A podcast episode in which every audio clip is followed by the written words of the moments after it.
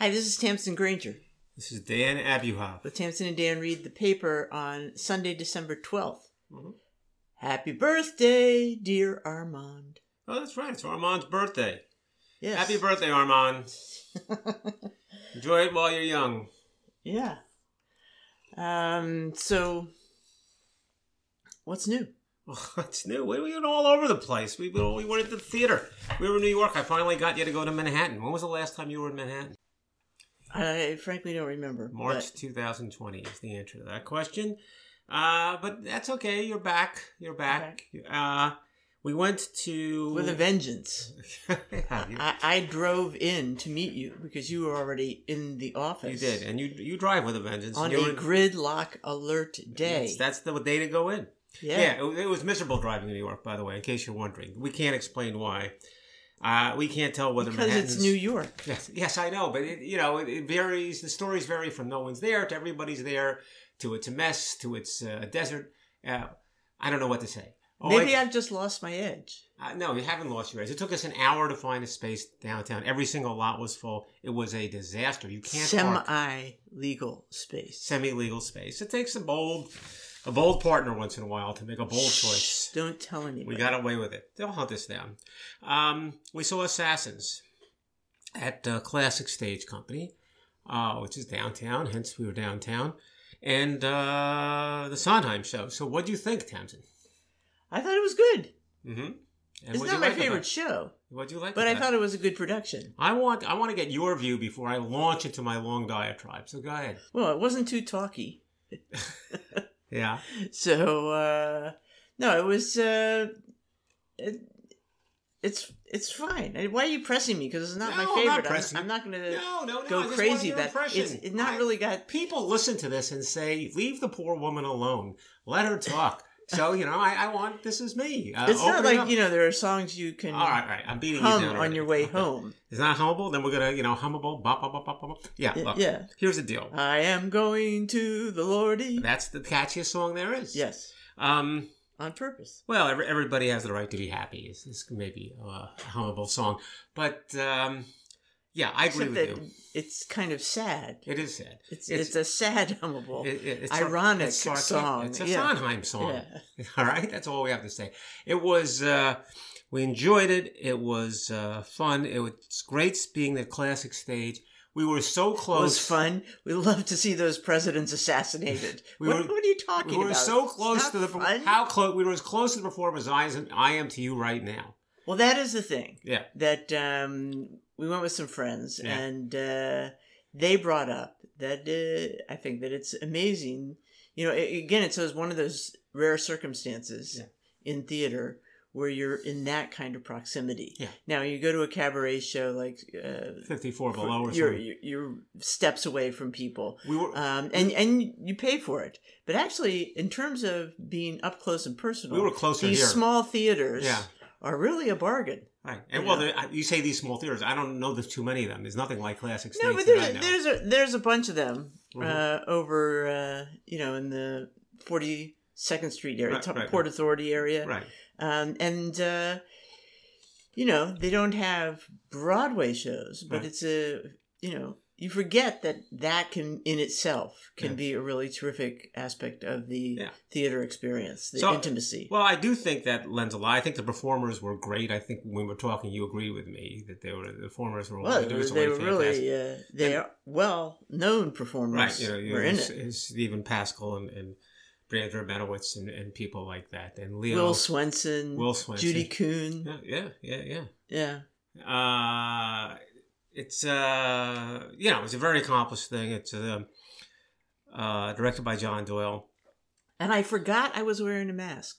Yeah, that wasn't a big deal wearing a mask, right? No. No, you, you know, sometimes you're sitting on the plane and you're going, oh my God, I can't wait till I get this thing off. Well, but it's 'cause uh, you're carried away with I the I show. was carried away enough with the show that uh, wearing a mask was not a, a big deal. Right, but going back to something you said at the beginning. So uh, here's the deal with Assassins: it's not a great musical, and um, you know, there's no way around that. It's clearly not, and and it's kind of. I was trying to put my finger on why that is, um, and what helped me think about it was I saw the review that Jesse Green in the Times wrote about Company, on Friday. Uh, by coincidence, another Sondheim show that's opening in a revival. Uh, and uh, famously uh, mixing things up by having the protagonist, the main character, Bobby, played by a woman rather than a man. So previously it was about a man who had trouble making connections and uh, getting married and, and settling down. Now the woman's the main character. Much anticipated. And again, fantastic cast. Huge hit in uh, London. Huge right? hit in London. And uh, interesting to me because Jesse Green starts his, his review of that by saying if there ever if there was ever a good time a dislike company, now isn't it. Right. Uh, because of course Sondheim passed and everybody's jumping on the Sondheim bandwagon. And then he gives a negative review, which was uh, startling because you thought this was gilt edged, it couldn't fail, couldn't miss. Uh, and the circumstances were. We've been such, talking about yeah. it on this very show. And uh, forever. He, but he makes a very interesting point. I'm not going to go through his review of Company because we haven't seen it. But he makes a convincing case why it doesn't work and why it couldn't work the way it's set up now. And here's what he says. I'm going to say this, read this because it applies to assassins. He said, What happens in company, uh, and what was remarkable about it when it was done at the time, was they abandoned traditional storytelling uh, for a new method of storytelling in which thematic consistency trumped conventional plot and nearly obliterated it. And you think about it, that's right. There's not a conventional plot in company. And what you had is some kind of thematic consistency, a bunch of sketches drawn together by a, a theme. Yeah. And, and, and it resonated when Making it's all a put point, together. but not developing right. a story. A, a particular story. And you realize it's not, you know, it's not a big jump to see that's the strategy at work in Assassins. There's no plot in Assassins.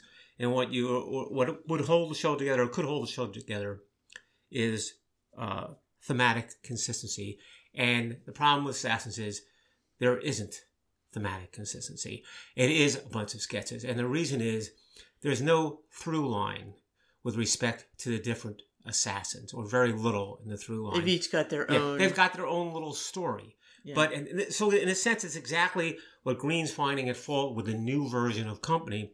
Really comes home. Assassins almost never has a chance. You're sitting there saying they're going to, you know, um, what am, how am I building one onto the other? How am I relating to this little sketch to that sketch? And it it doesn't. There are little hints that maybe it could or maybe it would, um, and but it just doesn't resonate that way. And so it exists as a bunch of sketches. And uh, some of the sketches are cute and funny, uh, and some are, are sad. And one or two songs are, are great, although because you lack that consistency of purpose and thematic consistency, you don't have the kind of Sondheim songs you you know generally appreciate, which the char- the character reveals quite a bit about himself in singing about some situation. These characters don't reveal anything about themselves in singing. The narrator has to step out and describe what's going on in songs. So it's a different kind of Sondheim show. In my mind, it's it's it's, mm-hmm. it's a step behind the other Sondheim shows, but um, that's okay. And but it, uh, makes, it, it, makes some points. It, it, develops it certainly makes points. It some ideas yeah, about what's no, I think behind if someone all else, these different. If someone uh, else wrote attempts. it, we'd say, you know, it's, it's a good Broadway show. It's, it's worth going. but because it's uh, because it's Sondheim, Sondheim it it's got to be standard. amazing. Yeah, it doesn't, but it, it but it's not. But it, you know, we enjoyed it quite a bit, and I don't think you can see a better production. We have seen another production; it was also good, but mm-hmm. uh, uh, you know, it is what it is. Anyway, we had a good time. It was great being back in New York, and it was great being Classic Stage Theater. Yeah, I mean, aspects of being in New York were great. The parking is bad.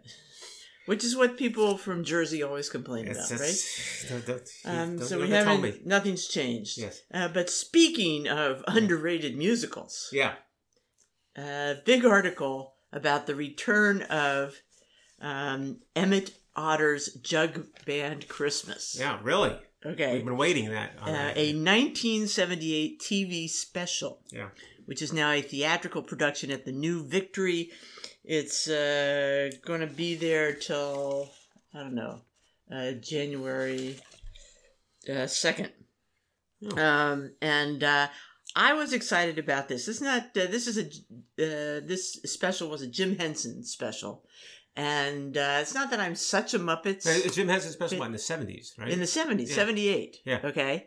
And uh, even in 78, it's not like I, you know, uh, went crazy Well, you weren't for a the child. Muppets. I don't know. I don't want to No, but away. you know, I did. Uh, I did have uh, a younger sister who, Yes, you okay. know, uh, was uh, familiar and watched all this stuff. Uh, But, um, but I mean, who does? Who didn't know about Jim Henson uh, and the Muppets, Sure, right? absolutely. Uh, but I was an aficionado of Christmas specials, right?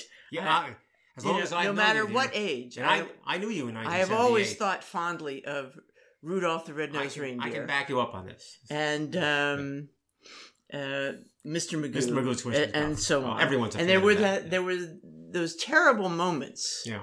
um, where you could only see those shows on, uh, you know, when they were presented around Christmas time, Yeah. and you'd like, you know, maybe you can catch it, Right. You got to be know? home at 5 o'clock on Thursday. and, and you then you know the videotape uh, industry industry came about, and uh, the the first thing, the first videotape I rented was Mr. Magoo's. Christmas Carol, Of course. and we had to rent a machine to play You're kidding me. no, Oh, my God. because we, you know, it, it was uh, I was in college or something. I mean, it was it was a long time Yeah. ago, and um, so anyway, one special that I saw. Uh, I don't know if I saw the this. I doubt I saw the '78, um, uh, you know, p- presentation, but I must have seen a repeat other years, Mhm. a few years later when we had kids or something. And I was Emmett Otter's uh, jug band. What's that called? Jug band Christmas. Yeah. Um, and I thought it was great. Mhm. And I never heard anything about it. No one else ever seemed to know of it. And, uh, you know, um, I think I worked hard to uh, find a videotape for the kids. The kids didn't really catch on to it, but I've always thought it was great. I mean, no one, one of the things about it is, um, guess who wrote uh, the songs? Paul Williams. Paul Williams. Had I guessed that. Yeah. Yes. And Who's uh, still he- alive, by the way. 81 Yeah. years old. Yeah, and he did. Uh, he did coach them, I think, on this uh, production, this live production at um, New Victory Theater. Um, but anyway, it's um, it's it's a gentle sort of uh, production uh, uh, about kindness, etc. The music is largely jug band Yeah. style of music. Although you know, there's a whole storyline with a you know um, kind of a talent concept contest with a fifty dollar prize, and one of the rivals to Emmett Otter and his sweet little jug band group is um, the uh, oh, can I get their name? Um, it is really like a hard rock sort of. Um, no, I'll never find it in here. Um, oh, the River Bottom Nightmare Band, Mm. whose members include a stoat, a snake, and a weasel. Okay, and um, so. Uh, so you know, there's a little variety in the music. There's a little Randy Newman, Alice Cooper, Carpenters kind of thing going on. Well, here. you know, I should say Paul Williams, people won't remember this, was sort of the pop songwriter of late 70s, early 80s. Is that fair enough? Um, yeah. Yeah. But, and he becomes, uh, he works on the Muppet movie. This is Yeah, sort of, right. he, he said Yeah, he felt this was kind of a, he's- he's not an famous. audition He's not- for the, well, Rainbow Connection. I understand, that, but he's not famous for the Muppets. He's famous for many more songs outside the Muppets. Right. But anyway, so uh, glad to see that Emmett uh, So, all right, so this It- it's streaming. So we leave, yeah. So the opportunities are it's streaming. You can pick up the what I'll call the 1978 performance, I think, yes. and uh, you can go to the New Victory Theater and see the new thing, uh, at least until the beginning of January, right? Right. Okay. There's there's also a soundtrack out there, but Yeah. I, I think it's all about that. They're, they're very cute. It's Muppet puppet. Yeah. It's puppets, and it's uh you know, I liked it. I you know, I have to look in again and see if it really holds up. I don't know. I don't know. Oh, I've got another. Yeah, it's all you today. Uh, this is very quick. Um, the Mr. Men series. Mr. Men and Little Miss turn 50. It's um, a children's book series originally written by Roy Hargreaves. Mhm. And um, they're little cute square books. And, uh, you know, uh, You have them right there, as yeah. it happens. the, the first ones came out in the late 70s. Mr. Clumsy. Um, they're very big in the 80s. Yes. Yes, we have Mr. Clumsy. But the only reason I don't remember them, you know, I don't, I don't know if they were really big in our family at all. No, I don't remember them. except that I was recently during the Swedish Death Cleanse, yeah, uh, going through kids' books, and and. I found a pile of these. Oddly enough, They look pretty well most read. of them are in French. Oh, really? Yes, we Oh. have the French versions. That's what we. we What do you think they're worth? We, we I'm going to put them aside with uh, Sighs and Whispers. didn't we speak to the kids in French only for the first two years? Isn't- yes, that's the way I that, remember. that it. must be it. Yeah. Madame Bonheur, Madame Canaille, Madame Beauté, and Mr. Clumsy. and Mr. Clumsy. Mr. Clumsy, that's and, not and so what it is, they're, they're little books, and they're just. yeah, but they uh, look like they've been thumbed through. So one of your kids This one is French. used. Mr. Clumsy is the one that seems to have Well- been read the most. At least the kids were onto the fact that they could only read one of them. But uh, so Hargreaves was originally an ad man. yeah, And uh, one day, um, you know, his son Adam asked him some question like, "What does what does a tickle look like?" or something, and uh, that propelled him to start writing these little books. The first one was just you know uh, this small size, like uh, four by four, or five by five, or something, and um, uh, on cardboard. He he did the uh, first ones, and they just sort of have you know Mr. Tickle, Mr. Messy, Mr. Grumpy. It just kind of tells the Well, story So it's the story. these. It says it turns fifty, so this is the fiftieth anniversary of these books. yeah, they, and they've been uh, they continue to be re-released. Um, Hargreaves died pretty young. Oh. He died in uh, 1988 when his son was 25, Hmm. and his son kind of took over the business. And he, they say today that they're even popular. You know, now people who you know now the people who originally read them are having children. The Gen Xers feel very nostalgic about them. There are some clothing lines Yes. uh, using the I wa- guess what the last word in the Mr. Clumsy story is. what? Oops. Oops. Yeah. So Probably even in the um, French version. Yeah, they're they're really um, All right. you know they're evocative of a certain period. Well, it's just amazing that we have them. These are valuable. These are these are worth thousands of dollars. There's no question about it. Rien n'était assez beau pour Madame Yes. Beauté. Yes, as they say. Uh, you know, we're going to get on the Facebook Marketplace and make a fortune. All right, so uh, Gil Hodges got into the Hall of Fame. I can't tell you how much of my youth and baseball watching experience has been occupied by hearing commentators older than myself going on about the greatest injustice in the Western world is that Gil Hodges is not in the Hall of Fame. Okay, that slipped by me. Yes, well, as as frankly, uh, so did. Uh, I mean, I know that he's a famous guy. Yeah. I- Well, well you know, so let me since since you say that to me, I'll just say, Bill, just to set the stage here. Gil Hodges played for the Brooklyn Dodgers when they were uh, a winning team, going to the pennant every year and losing to the Yankees every year in the 1950s. Uh, that was a team that was uh, very much admired. The Boys of Summer, famously about that team, with people like Jackie Robinson and Pee Wee Reese and Carl Furillo and Don Newcombe, et cetera, et cetera. It's a legendary team. He was the first baseman. He was not the best player on the team, but there were many, many very good players. Roy Campanella might have been the best. He was the catcher, uh, three-time MVP. So not to be the best uh, on the Dodgers is no shame. Duke Snider was on the team. He so he was cast as a very good player, and uh, he had uh, seven, eight, nine, maybe ten or eleven successful seasons with the Dodgers. His baseball career started late because he was in World War II. He's played one game, and then he went to the war, war for three years, and he came back. Always a popular guy, uh, and he was always just short of the Hall of Fame. It, you know, the Hall of Fame's tricky. You know, what's the line? What's a you know what's a superstar? What's a great well, player? it's a voting thing, It's a isn't it? voting thing. So that you put your finger. How do you on not something. vote for a guy like that? Well, okay. So let's start. Let's slow this down. Let's let's let's pull this apart. Let me unpack this for you. Is it a popularity contest? Well, inevitably it is to some extent, but is that a good idea? So, who got in with Gil Hodges here? You know, Jim Kaat is one of the people who got in. He's a very, very good pitcher, pitched for a long time. Was he great? Not really. Tony Oliva do- got in. I think he was great. Minnie Minoso is not a great player. Uh, he's in. Uh, what I'm saying is, this is the Veterans Committee. But the guys who are popular get pushed over the line. Now, let me just give you the other side of that. The one player whose name was really up this time for the Veterans Committee didn't make it was Dick Allen, Richie Allen. Do you remember him? no, Played for the Phillies. Okay. sorry. Okay. Richie Allen was the best hitter in baseball for almost 10 years running. So it's a crime that he's not. The crime. I mean, it's not a crime, but he was terribly unpopular, always at odds with the press. But let me tell you something.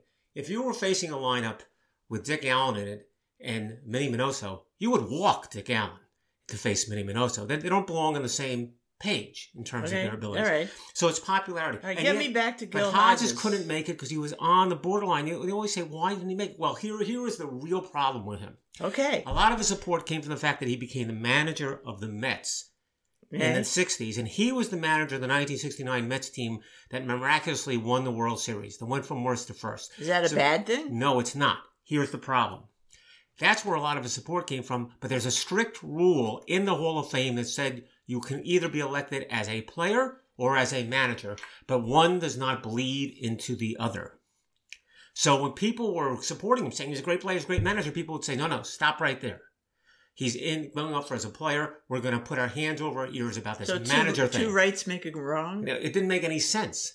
So it almost was an overreaction to the idea that we can't bring him in because you know because of his manager stuff. I can't let that bleed in, which makes no sense All whatsoever. right. So they're correcting it now. well, they, they didn't change the rule, which they should. No. They finally corrected. I mean, the man retired in 1961. hmm It's a long time ago, uh, and of course he's passed away many years ago. But in any event, he's finally in the Hall of Fame. The good news, I won't have to hear Howie Rose of the Mets go on about it's the greatest crime against nature.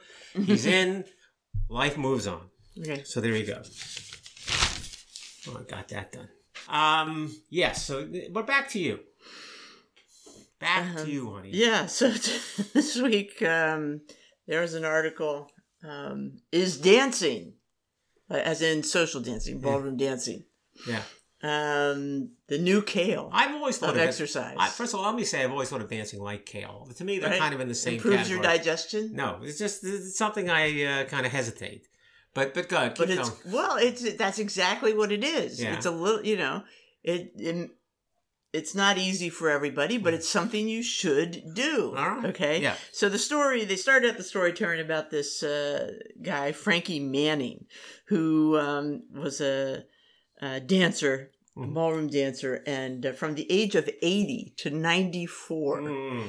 he would celebrate his birthday by dancing with the number of women of his age. Yeah. That must have been hard So to if find. you when he turned 85, he oh, he had to find eighty-five women. He danced with 85 women. And where did he find these in, people? in, in one venue, and at one point, What? when he was 85, he was even still able to do his signature move, Yeah. which was throwing a woman over his head Fine. in the Lindy Signature move Hop. notwithstanding, where does he find eighty-five women who will dance with him? Are you kidding me? Now, When I'm you're not- 85? people want to dance with you? Yeah, there's like 85 uh, women for every guy, you know, in every nursing Oh, you think home. he's in a nursing home and the No, women? I don't know if he was. uh, You know, you're getting sidetracked. That's- The point is, Yeah.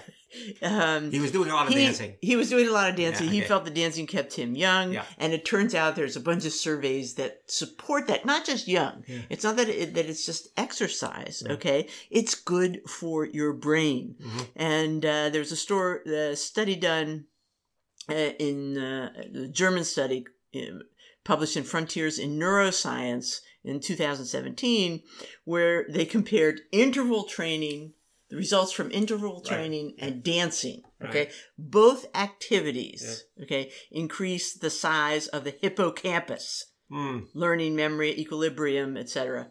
But only dancing Yeah. really improved balance. Okay, Right. so there's that. I believe There was a great study, 2008, about tango, all right, done at McGill. And turns out if you do tango, if you tango, okay, uh, the people who tango have better balance and a better gait. the idea that right? anybody went to McGill could do the tango is mind-boggling. But the me. main thing is, it's a Canadian school. Yeah. You know, uh, lighten up on the Canadians. You know, they're ahead. pretty talented when you think about it. Yeah. Um. Anyway, uh, and there's an old study, 2003, where they compared 11 physical activities Yeah. like bicycling, running, blah blah blah blah blah, with dancing. Okay. Right. All right. And only dancing Yeah. um, had a substantial effect, uh, correlation with uh, less dementia. Okay. Okay, because you need to, when you're dancing, you need to use, you need to memorize, Mhm. you need to use your brain, Mhm. okay, in a way that you don't, if you're on the treadmill, you're just blah, blah, blah, you haven't seen you me on the treadmill. I'm, I'm like bouncing along Um, Yeah, doing multiplication. it calls into all these different things. Plus the music. The pu- music right, is you're- probably you're nothing to Yeah, ignore, yeah. and also emotional. So um, it just this is interesting too. Okay, Yeah. I know I'm running over here, but Yeah, uh, they also quote a guy who is teaching uh, at Stanford, teaches undergraduates. yeah. Um, things you know like the foxtrot, Oh, uh, and uh, he reports yeah. that very often the students say they do better on their studies and in their exams uh, after the dance class. You know. Okay, I, so this, here's the deal. can I say here's that's anecdotal evidence, honey? Anecdotal evidence. That's my favorite kind. I, I know that. Right, Yes. absolutely. Right. And uh, but here here's the thing. Yeah. You remember how when you're when you're young, well, everybody wants their their it used to be everybody wanted their daughter to be a ballerina. I mean, No, I never all, all little girls used to take ballet lessons. Okay. Okay. And why? Because they have these visions of their daughter, you know, prancing about in a tutu. Um, but the truth is, and it's the same thing, it's a similar thing, I think, with uh, music as well. There are reasons to do these activities that uh, have everything to do with quality of a good life Mhm. Um, and not necessarily becoming a Yeah, superstar okay. on stage. I, am with you. Uh, so I would, um, you know, uh, and you know, we have some famous dancers in our family. Yeah. Pepper, Hazy come to mind, and I'm glad to see them going down that road well, Pepper. I think it's uh, going to benefit Pepper's all of us. clearly seeing it as a professional venture. I mean, I Pepper's obviously going to do it for a living. She's quite advanced. All right, so go ahead, keep going. It's Do I all you. have? Do I have more? It's all you. So this is a riot. This is the other side of dancing in kale. Our soda shop's the new Starbucks. Exactly. Okay, so apparently out in the West. Yeah. Um, Yeah, anything can happen. Out there. yeah, it's the Wild West. It says uh, the, the people in the um, Mountain West Yeah. really love their um, carbonated beverages. Okay, well, make- they, they do in the East too, but it's called beer. and uh, Right. and, uh, anyway, there are all these soda shops that are popping. Up. Yeah, up. I don't can't I imagine. mean, this is like you know out of you know uh, nineteen uh, Fifties. Yeah, but yeah. I, but that's that's nutty to me because I thought everybody was putting soda aside because of the sugar. But they are. S- Consumption of soda Yeah. has been on a steady decline. Right. So how in, can you in the U.S. because this is well, this is the thing. Yeah. Um, you know, I, uh, I I don't know about the people in the West. Maybe they just haven't heard. Uh, but um, Once word gets out there, holy mackerel! Yeah, what? but any, anyway, people are starting these chains. They Yeah. did really well during the pandemic Yeah. because they're drive-through. Oh, great. All right. Yeah. And uh, here's one young woman. Uh, she's 28, and she's describing uh, what she gets uh, at her favorite swig soda shop. Yeah. They have really good carbonated water drinks because carbonated water is itself is disgusting. They mix it with fresh fruits and sugar-free syrups and stuff and it makes it taste really yummy. This Okay. person eight years So old or what? Well, you, well, you can go in. I guess you get these like custom Yeah. sort of soda drinks. Yeah. Okay. If you like. well, so, right? so the word sugar free was in there. I so uh, Sugar I see free, where I, think, is going. is often the case. Oh. But anyway, they're growing like crazy. In case anybody wants to Well- invest, there's so delicious Fiiz with two eyes. Okay, yeah. um, Twisted Sugar. I mean, they they are you know going crazy. Yes, there's a great soda drinking culture in the Mountain West region. All right. What's what Starbucks originally did for coffee is kind of our idea with soda. But here's the thing: you also have in the West, you have the Mormons who can't drink Coca Cola, Because caffeine. You know, they Okay. can't. Well, they can't. Well, actually, they can. It turns out. Um, can't drink coffee. But they can't drink coffee and tea. Yeah. Right? That's the way I want to put it. They can't drink coffee and tea. And then famously, there's this great story in this article about Mitt Romney being photographed with a Diet Coke, Mhm. okay, which would be a no no because of the caffeine. but you're allowed Right? to do it. But then everybody looked into it, and it turns out only hot drinks with caffeine Yeah. are the problem. Of course. Cold drinks Yeah. are You okay. know, you know what that's called, Tamsin? What? Thematic inconsistency. Yes, yes. that is. yes. I think that is. I think you're absolutely right. Yeah. And and they say moms can't function without caffeinated beverages. Oh, absolutely. So, you they know, barely and, function uh, with, with them. You know, with the caffeinated beverages, everything goes smoothly. All right, look, I what can I say? I'm floored. If you were to Um, tell me one thing that would never come back, it would be uh, sodas in a big way. Well, they're coming back, but they do mention in this article that uh, you know the average. Um, uh, many of the dirty sodas, which is what you get when you're mixing Yeah. all these Yeah. things into carbonated water, um, which come in sizes up to 44 ounces, oh. can contain up to a thousand calories. Well, do you remember Bloomberg was going to make illegal the notion of selling big containers of soda in, Right, in movie right. theaters, like forty ounces because of all the No, but they were trying. They were trying to outlaw that in Philadelphia too, and I It- it forget. didn't- it didn't work. I forget what work. Happened. people pushed Um, back. Yeah, um, but anyway, so, So, so the worm is turned. there. Oh, here I go again. What? I have more. Yes, go ahead. Yeah, you you keep going. You got a bunch of things. This was in the Wall Street Journal, Yeah. and it caught my eye because it will never appeal to me. But apparently, Yeah. um, well, Japan is an, an interesting place. They're having trouble um, boosting their younger population. Yeah. They have a lot of older people. And then they have a lot of interesting programs trying to deal with this population. We talked before about the adult diapers and Right. recycling them and so on and so forth. There's uh, they're at the forefront of initiatives to keep old people thinking younger. Yeah. And so this story is about a the Matagi Snipers, a um, an esports e games uh, team that aspires to be in uh, you know um, professional. Older, And- an older person. A senior, team. yeah. A senior e game. Now we we've heard about it's weird enough um, that these uh, esport teams exist at all. uh, yeah and, okay and that they bring have, have big So- crowds and they have big events and, they and they and, film. and they make a lot of money. Yeah, Okay, and they and they have it's uh, totally huge sponsorships. nuts. So I had no idea, but this is they're they're trying to develop a 14 person team.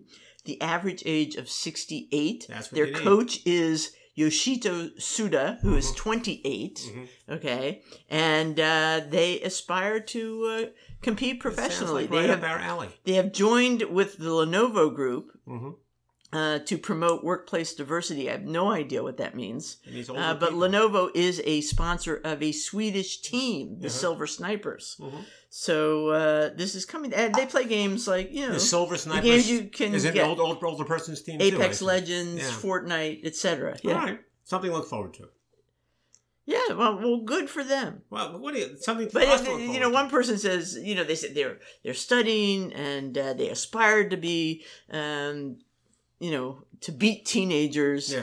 And this one guy says, you know, I've been watching high school students play, and uh, the difference between the seniors and the high schoolers is like the difference between cloud. No, the difference between the high schoolers and the seniors is the difference between clouds and mud.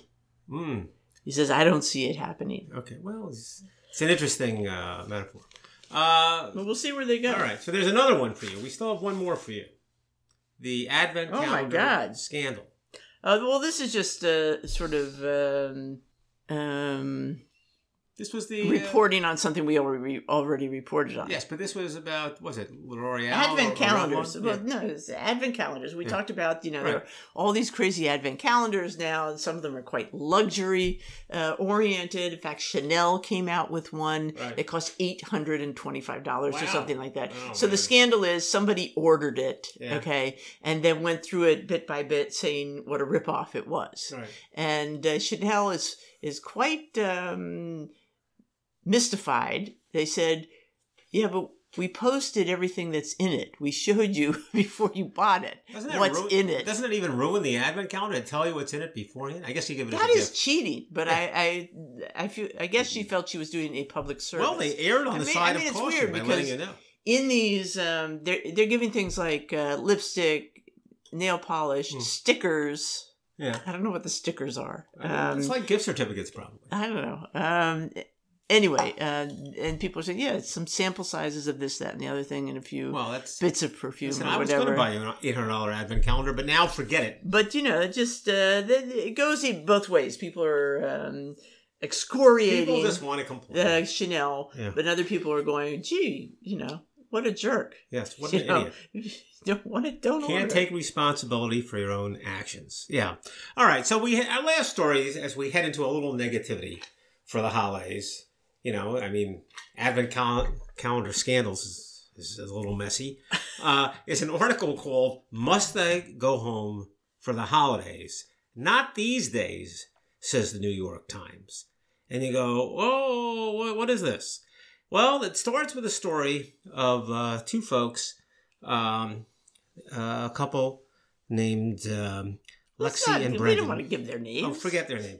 Okay, but in any event, they're getting ready to go home for the holidays, and uh, they realize that's a drag. I mean, to go to his place, uh, these people, they're not their names are in the articles. They're the Iversons.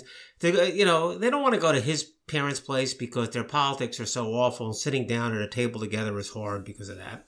They don't want to go to her family because it's a long drive to get there. And then they said, you know, Who needs well, it? Who needs it? Who needs it? Let's just stay home and have uh, Thanksgiving with friends. And here's the quote We had such a good time, and there was zero drama to it and zero obligation. I think the pandemic shifted something that made us realize that if we don't want to spend time with family, we don't have to.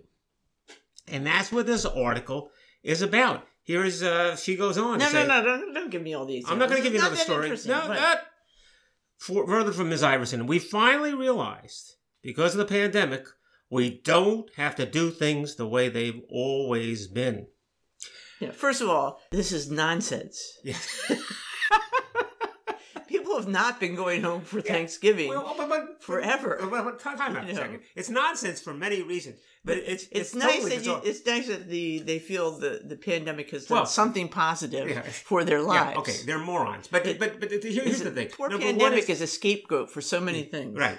Well, yes, you could say the scapegoat, or it's a, it's a license to do whatever you want. That- Uh, that is true. And that that's what this is. If you read the article, you don't It's want to quote. Okay, here's an. I, I won't. I'll just read one line from someone else who came to the same conclusion. Because of the pandemic, I need to be doing things that make me happy, and going home for Christmas is not one. Of, okay, so for number one, number one mistake here. Okay, no one ever went home for the holidays because they think it's a good time. That's never been what it's about. You might have a good. No, it is. You might have I good- have seen Hallmark movies Okay, where they do that. Okay, let me put it differently. There are many people who appreciate. I bet Emmett Otter goes home. There are many people who appreciate that it's a little bit of a mixed bag.